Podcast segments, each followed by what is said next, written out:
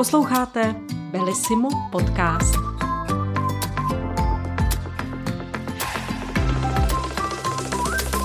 Vítejte u dalšího dílu Belissimo podcastu Markéty a Mirka Čepických. Budeme si v něm povídat s Prokopem Voleníkem, který působí u záchranné služby Ústeckého kraje. Pracuje tam jako záchranář a zároveň je tu tiskovým mluvčím. Poprvé jsme se potkali loni na vyhlášení mluvčího roku, kde jsme tehdy oba získali ocenění. Ahoj Prokope.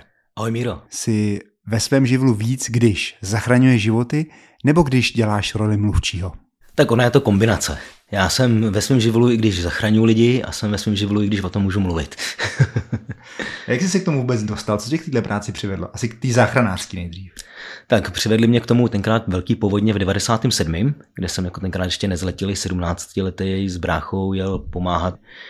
Tak tam jsem si tak nějak řekl v tom svém nitru, že tohle by mě bavilo, protože já mám střední školu ekonomku. Zase na druhou stranu v současné době je fajn mít jako to ekonomické vzdělání, nějaký ten základ, protože se to fakt jako hodí. A na té Moravě, když jsem viděl to neštěstí, ty tragédie, tak jsem si říkal, že bych chtěl být nějak víc lidem prospěšný takhle, než sedět v kanceláři. Když dneska trávím taky hodně času v té kanceláři, ale tenkrát mě to přivedlo právě na myšlenku stát se záchranářem. Ty jsi na té Moravě tehdy byl docela dlouhou dobu s bráchou, že jste pomáhali jako dobrovolníci. Jak dlouho dohromady? My jsme tam byli vlastně skoro celý prázdniny až snad do poloviny září, takže jsem mi do čtvrtáku naskakoval později. No, u pana ředitele to tenkrát mělo velký ohlas a spolužáků jsme byli takový mladí hrdinové, ale opravdu tenkrát to pro mě byla velká zkušenost s tím, co se všechno může stát a o co ty lidi všechno přišli, co celý roky budovali, co vlastně třeba nejenom ty jedny generace, ale po generace budovali, tak vlastně v jeden den ztratili což bylo pro mě tenkrát jako ohromná zkušenost. Záchranáři taky hrdina, ne? Přeci vnímáš to takhle? Já vnímám spíš za hrdiny ty lidi, kteří jsou schopní pomoct jiným lidem bez ohledu na svůj prospěch. To já myslím tu laickou veřejnost, která je opravdu ochotná poskytnout tu první pomoc. V jakém největším stresu jsi byl při té práci záchranáře? No, těch situací bylo opravdu několik, které jsem zažil za tou svoji kariéru téměř 20 letou na záchrance a každý asi záchranář si myslím, eh, vnímáme ty dětské resuscitace jako hodně jako, jako psychicky náročný. Pak jsou to bouračky, na které si vzpomínám, kdy opravdu tam bylo třeba několik zraněných, že jsem přijel sám první na místo a opravdu to nebylo nic hezkého. Já tuhle příhodu říkám v jednom projektu, kdy se stala, je to spousta let zpátky, dopravní nehoda, kousek nad Ústím, tak jsme tam přijeli jako první s kolegou, že?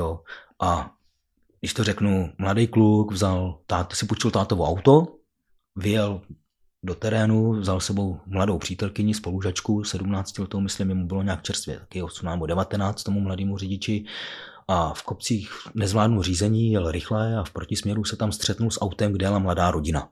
Jo. Když jsme tam přijeli, tak hm, nejděsivější na tom nebyly ty trosky těch aut, ty střepy, když si to představíš, opravdu ten čelní střed, ty auta prostě hodně rozbitý, tak bylo to ticho. A v tom tichu ten dětský pláč. A jsem zapomněl říct, že v, tý, v tom autě, jak jela mladá rodina, tak tam měla vlastně tatínek s maminkou, asi v našem věku, možná mladší byli, a vzadu měli čtyřletýho chlapečka a dvouletou holčičku. A vlastně to bylo pro mě, to bylo tenkrát něco takového, co jsem si tak jako hluboko uložil.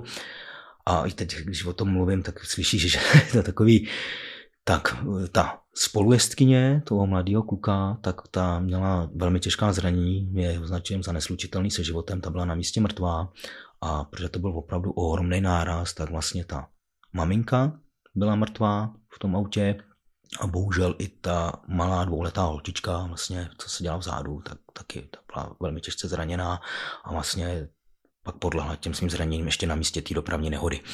Samozřejmě přijeli další kolegové, přiletěl vrtulník, jo, toho chlapečka čtyřletého se nám podařilo dát dohromady, tatínka taky. S chlapečkem letěli tenkrát do Prahy, do Motola, protože to je dětský traumacentrum. Ten podstoupil několik operací, přežil to. Tatínka jsme odvezli do Ústí, do traumacentra, taky podstoupil několik operací, ale vlastně do teďka ten tatínek žije vlastně, dá se říct, v jednom pečovatelském domě, v ústavu takovým. Sleduješ jich ostup, jako jsi v kontaktu s nimi pořád ještě? Už ne, už ne, ne to, to, to, jsme tenkrát tak se nějak tak jako ptali, jak to dopadne, hmm. nebo jak to dopadlo. My se občas tak jako snažíme zjistit, jako, jako tu návaznost, jo, tu zpětnou jo. vazbu, aby jsme měli.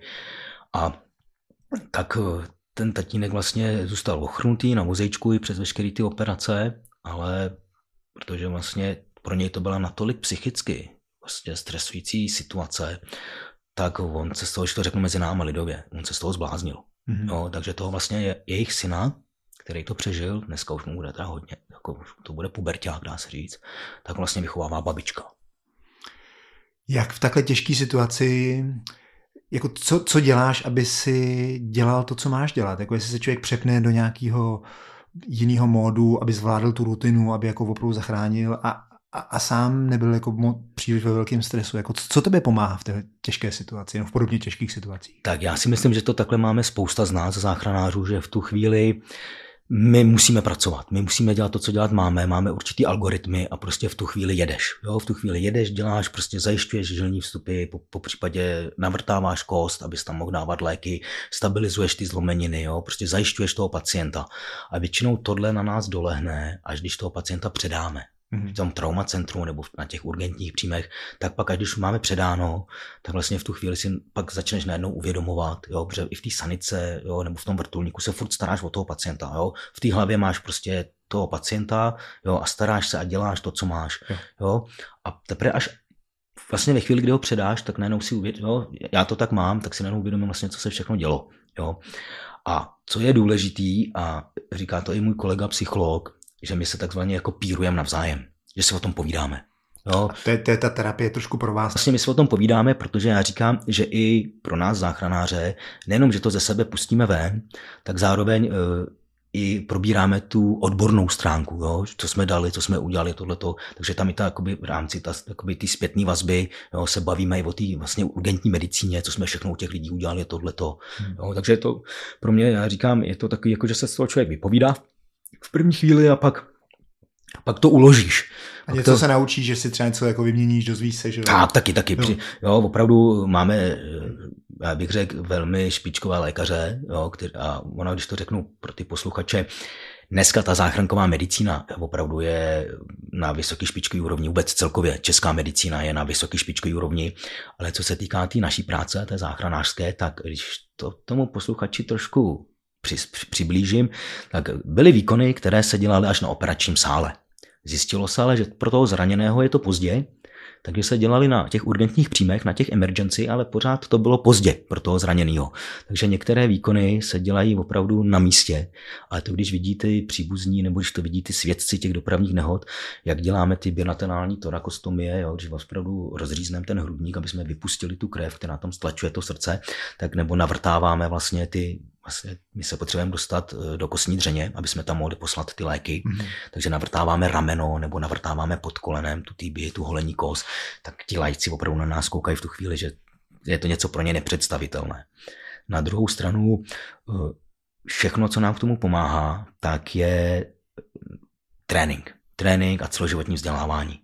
Spousta věcí se trénuje, spousta věcí si opakujeme, pořád jako se musíme vzdělávat zdravotníci a u nás v Ústeckém kraji, já si myslím, že záchrana, u nás na záchrance, že to máme velmi dobře postavený. Prokope, ty jsi zároveň mluvčí, což je kombinace, že, a děláš obě práce současně, nebo je střídáš, nebo někdy současně. Co je náročnější, být mluvčí záchranné služby, nebo být ten záchranář v tom terénu, který dělá všechny tyhle zákroky, který si popsal před chvilkou?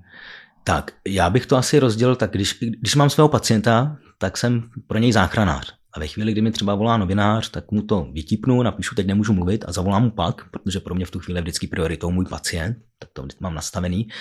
Ve chvíli, kdy nemám pacienta a jsem v roli tiskového mluvčího, tak se snažím vždycky kolegům z médií ty informace sehnat včas.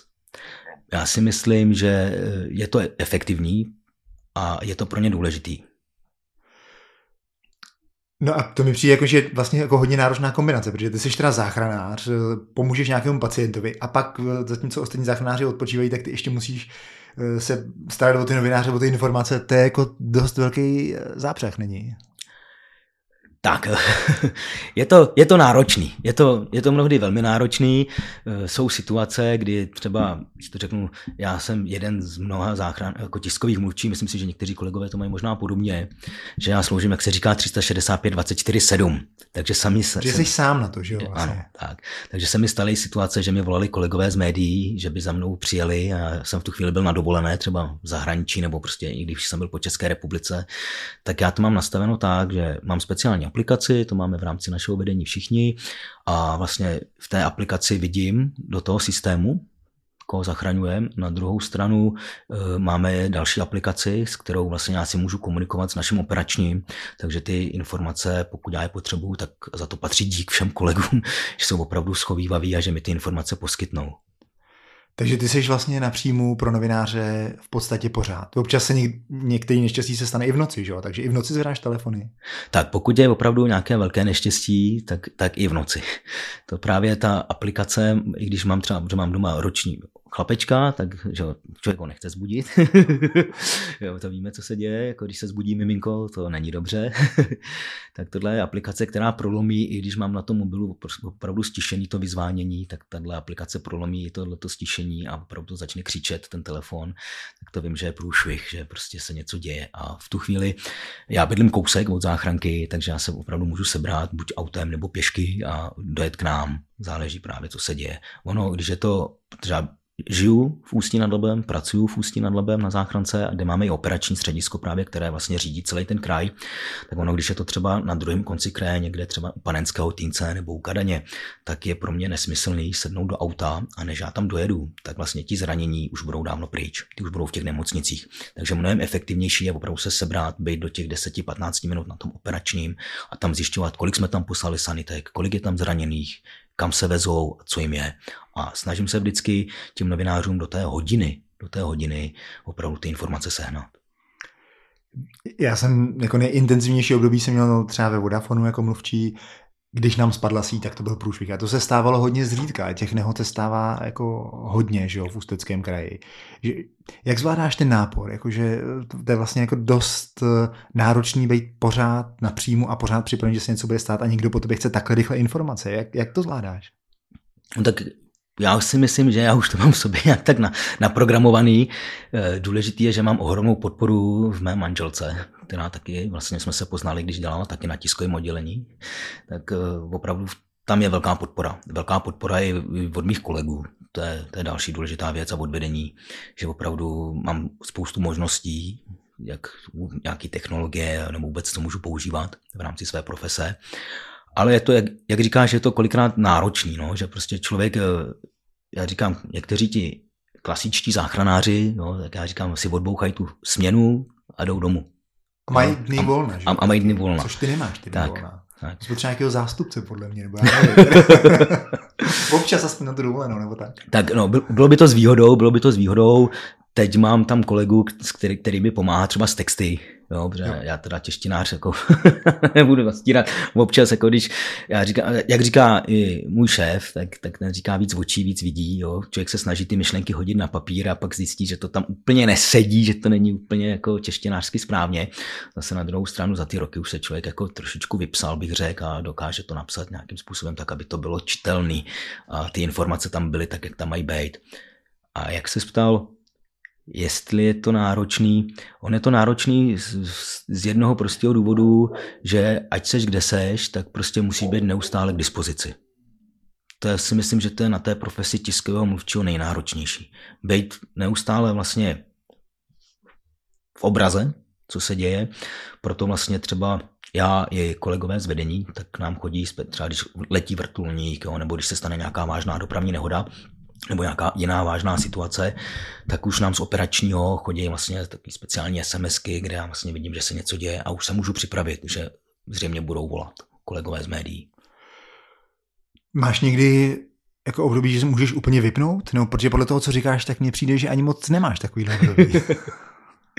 Já teda na jednu stranu, eh, teď by to neměli slyšet kolegové z médií, ale jednou volal kolega, nebudu jmenovat který, a opravdu znesl tak jako hodně hloupý dotaz. A já už jsem toho měl ten den hodně, tak jsem se tak jako rozčilil a manželka tak na mě koukla a říká, ale je to tvoje práce. A já v tu chvíli, jak jsem byl už prostě tak jako unavený, tak říkám, a ty tomu nerozumíš. A jenom jsem tohle to vypustil, podíval jsem se jí do očí a tím, že dělala na tiskovým, tak jsme se v tu chvíli oba dva začali hrozně smát.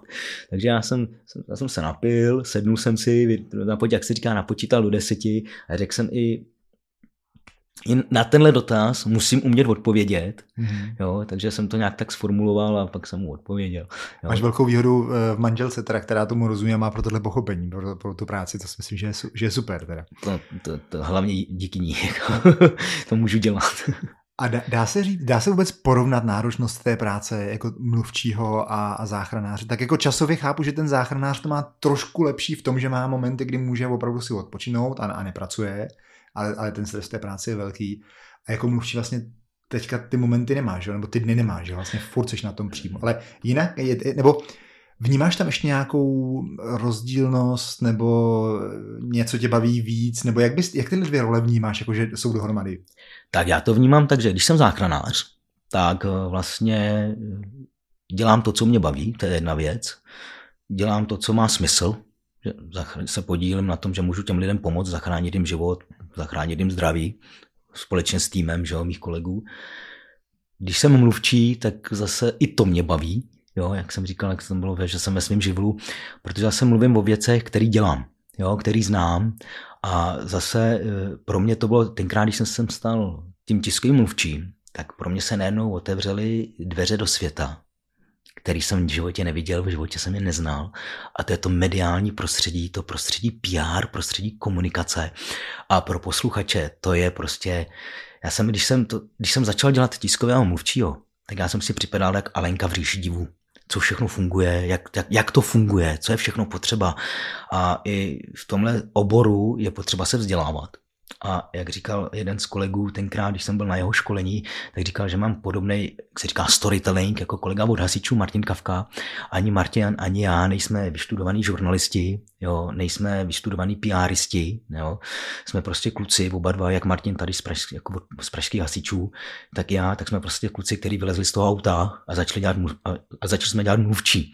Takže... Mně přijde, že je super, ale protože vy znáte tu práci, že jo, jakože víte, co je důležitý, ví, víte, o čem mluvíte, товарищ to říkáte tím novinářům, což je fajn. Jasně, ale eh, člověk do té doby jsem zachraňoval ty lidské životy, že vlez jsem si sanitky, doplnil jsem si to vybavení, uklidili jsme sanitku, pak kecal jsem s kolegama, co bylo za výjezd, co jsme udělali, jak jsem povídal, ale v tom mediálním prostředí, tak jsem si musel pořídit, nebo že jsem, já jsem takový samouk a vždycky, když něco dělám, tak to chci dělat dobře, si myslím, že to tak má být. Takže jsem si sehnal spoustu učebnic, tak se opravdu ta komunikace má dělat, co je úkolem tiskového mluvčího, co je vlastně krizová komunikace, co je strategická komunikace, jaký jsou vůbec strategie, jaký jsou kampaně, nebo co, co vůbec to PR obnáší, jo? což se spousta lidí v rám, učí v rámci jako třeba těch PR oborů, marketingu nebo žurnalisti. Jo? Takže já jsem si tohle tak jako čet sám, zjišťoval jsem si to sám, takový samouk. A zase na druhou stranu já musím poděkovat i právě kolegům z Ústeckého kraje, z médií, protože mezi nimi opravdu jsou a byli takhle, byli a doposud jsou opravdu, já bych řekl, eh, partneři. Dneska už jsou to vlastně partneři. Já říkám, že se mi podařilo za ty roky vybudovat vztah profesionálního přátelství. A vzpomínám si na své začátky, když jsem nevěděl, jak si mám stoupnout před kameru, co tam mám říkat. Říkal jsem to na desetkrát, jak se mám u toho tvářit. Teď se mi vybavuje školení u Joži Vtorka, ten tenkrát říkal, málo tam máváš rukama, jo, že stojím jako prknou, jo, tak říkám, a když se stane dopravní nehoda, tak tam mám jako udělat, že se ty auta srazily, že jsme tam letěli, že jsme mačkali, že se to nepovedlo, to, to máš pravdu, jsi z té záchranky, tam se těma rukama tolik gestikulovat nedá, když trošku taky už dneska umím těma rukama tam trošku jako se hýbat. Pak další druhá věc, to mi říkala i manželka, že, která dělala na tiskovým, že když říkám bohužel ty tragické dopravní nehody nebo ty jiné souvislosti, které bohužel nedopadly dobře, tak mi říká, že mám strašně tvrdý výraz.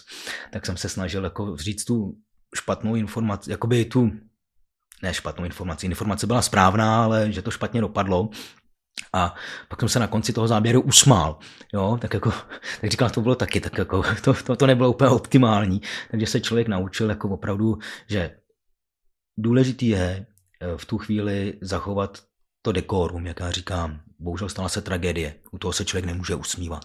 Jo, prostě to řekneme, jo, to k tomu patří, k té profesi, sdělit ty informace. Já i vnímám to, že prostě se to týká a mám i s kolegyní od policie dohodu, že pokud eh, nejsou mnohdy ještě vyrozumění ti pozůstalí, tak se snažíme ty kolegy z médií trošičku brzdit. A já jim říkám, kluci, ještě chviličku, počkejte, dejte nám ještě třeba půl hodiny, jo, pak to pustíme ven, aby se opravdu ti pozůstalí to nedozvěděli vlastně prostřednictvím médií, nebo dneska opravdu prostřednictvím sociálních sítí. Dneska ty hmm. sociální sítě jsou opravdu velmi rychlí a si myslím, že nikdo z nás se nechceme dožít toho, že si otevřeš Facebook, tam koukneš, že se stala bouračka a najednou poznáš své auto a že nedej bože v tom je tvoje rodina. To asi nikdo z nás nechcem zažít. Vůbec nechcem zažít eh, vlastně ty špatné zprávy a dějou se, takže skvělý, že pomáháte. Z mýho pohledu komunikačního si říkám, tak jako když uděláš v komunikaci chybu, že se třeba možná někde usměješ, kde to není jako vhodný nebo tak, tak pořád je to mnohem menší chyba než, než eh, u toho zachraňování. Tam jde o život, že jo. V té, v té komunikaci to jsou pocity, že někomu možná může vadit, že se usmá nebo něco, ale když jsme u toho usmívání, řekni mi, co ti vlastně jako z poslední doby eh, v práci dalo důvod k úsměvu nebo k radosti, co se povedlo? Tak spousta věcí se nám teď povedla. Dobře navodil. Tak, co se nám povedlo? Já se teda pro posluchače mě spovídá Mirek, který teda je e, vítězem. Já byl na třetím místě, co se týká vlastně PR klubu, vlastně tiskový mluvčí roku. Takže to si myslím, že se povedlo nám oběma. Že to jsme, já, já jsem to teda vůbec nečekal. já, já taky ne, já jsem za to samozřejmě rád, ale když tě poslouchám, tak si říkám, že uh, jako ta tvoje práce, a děláš to 20 let, že děláš to dlouho. Vlastně jasně, no záchran... toho tiskového dělám sedm, sedm rokem. Jo, vlastně mně přijde, že bys měl být taky brzo první a že to je jenom otázka, kdy se to stane. Jo, tak to děkuju. Další věc, co se nám povedla, tak eh, se nám povedlo v rámci ankety Osobnost roku Ústeckého kraje, tak jsme dostali zvláštní cenu odborné poroty záchranná služba Ústeckého kraje za preventivně výchovnou činnost kterou mám mimochodem taky na starost. Je to hodně náročný, ale je to vlastně systém, kdy my vlastně jezdíme za dětmi do školek, za dětmi do škol, jezdíme za laickou veřejností ven na různé akce a snažíme se vlastně říkat, jak správně poskytovat první pomoc, jak vlastně správně zavolat na linku 155, a jak v současnosti funguje záchranka v České republice jako základní složka IZS systému. Takže si myslím, že tohle je úplně super.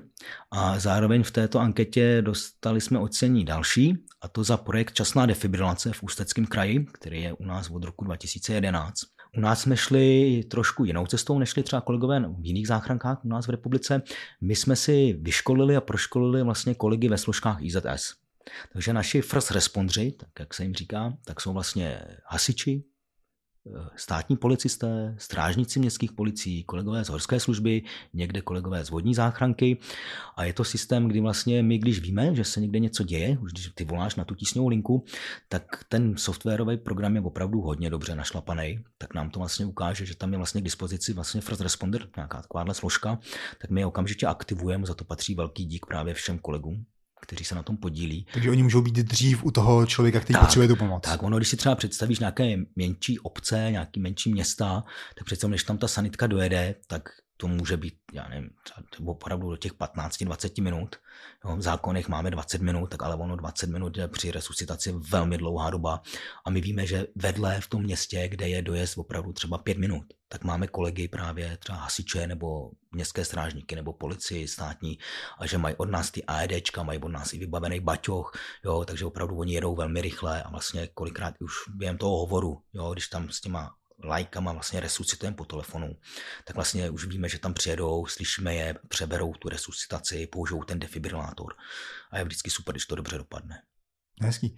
Prokope, já přeju hodně uh, hlavně případů, který dobře dopadnou v té záchranářské práci a určitě ať tě dál baví i ta práce, z práce mluvčího a ať jsi spokojený, ať se daří všechno. Díky moc za povídání. Já děkuji tobě, Míro, za pozvání.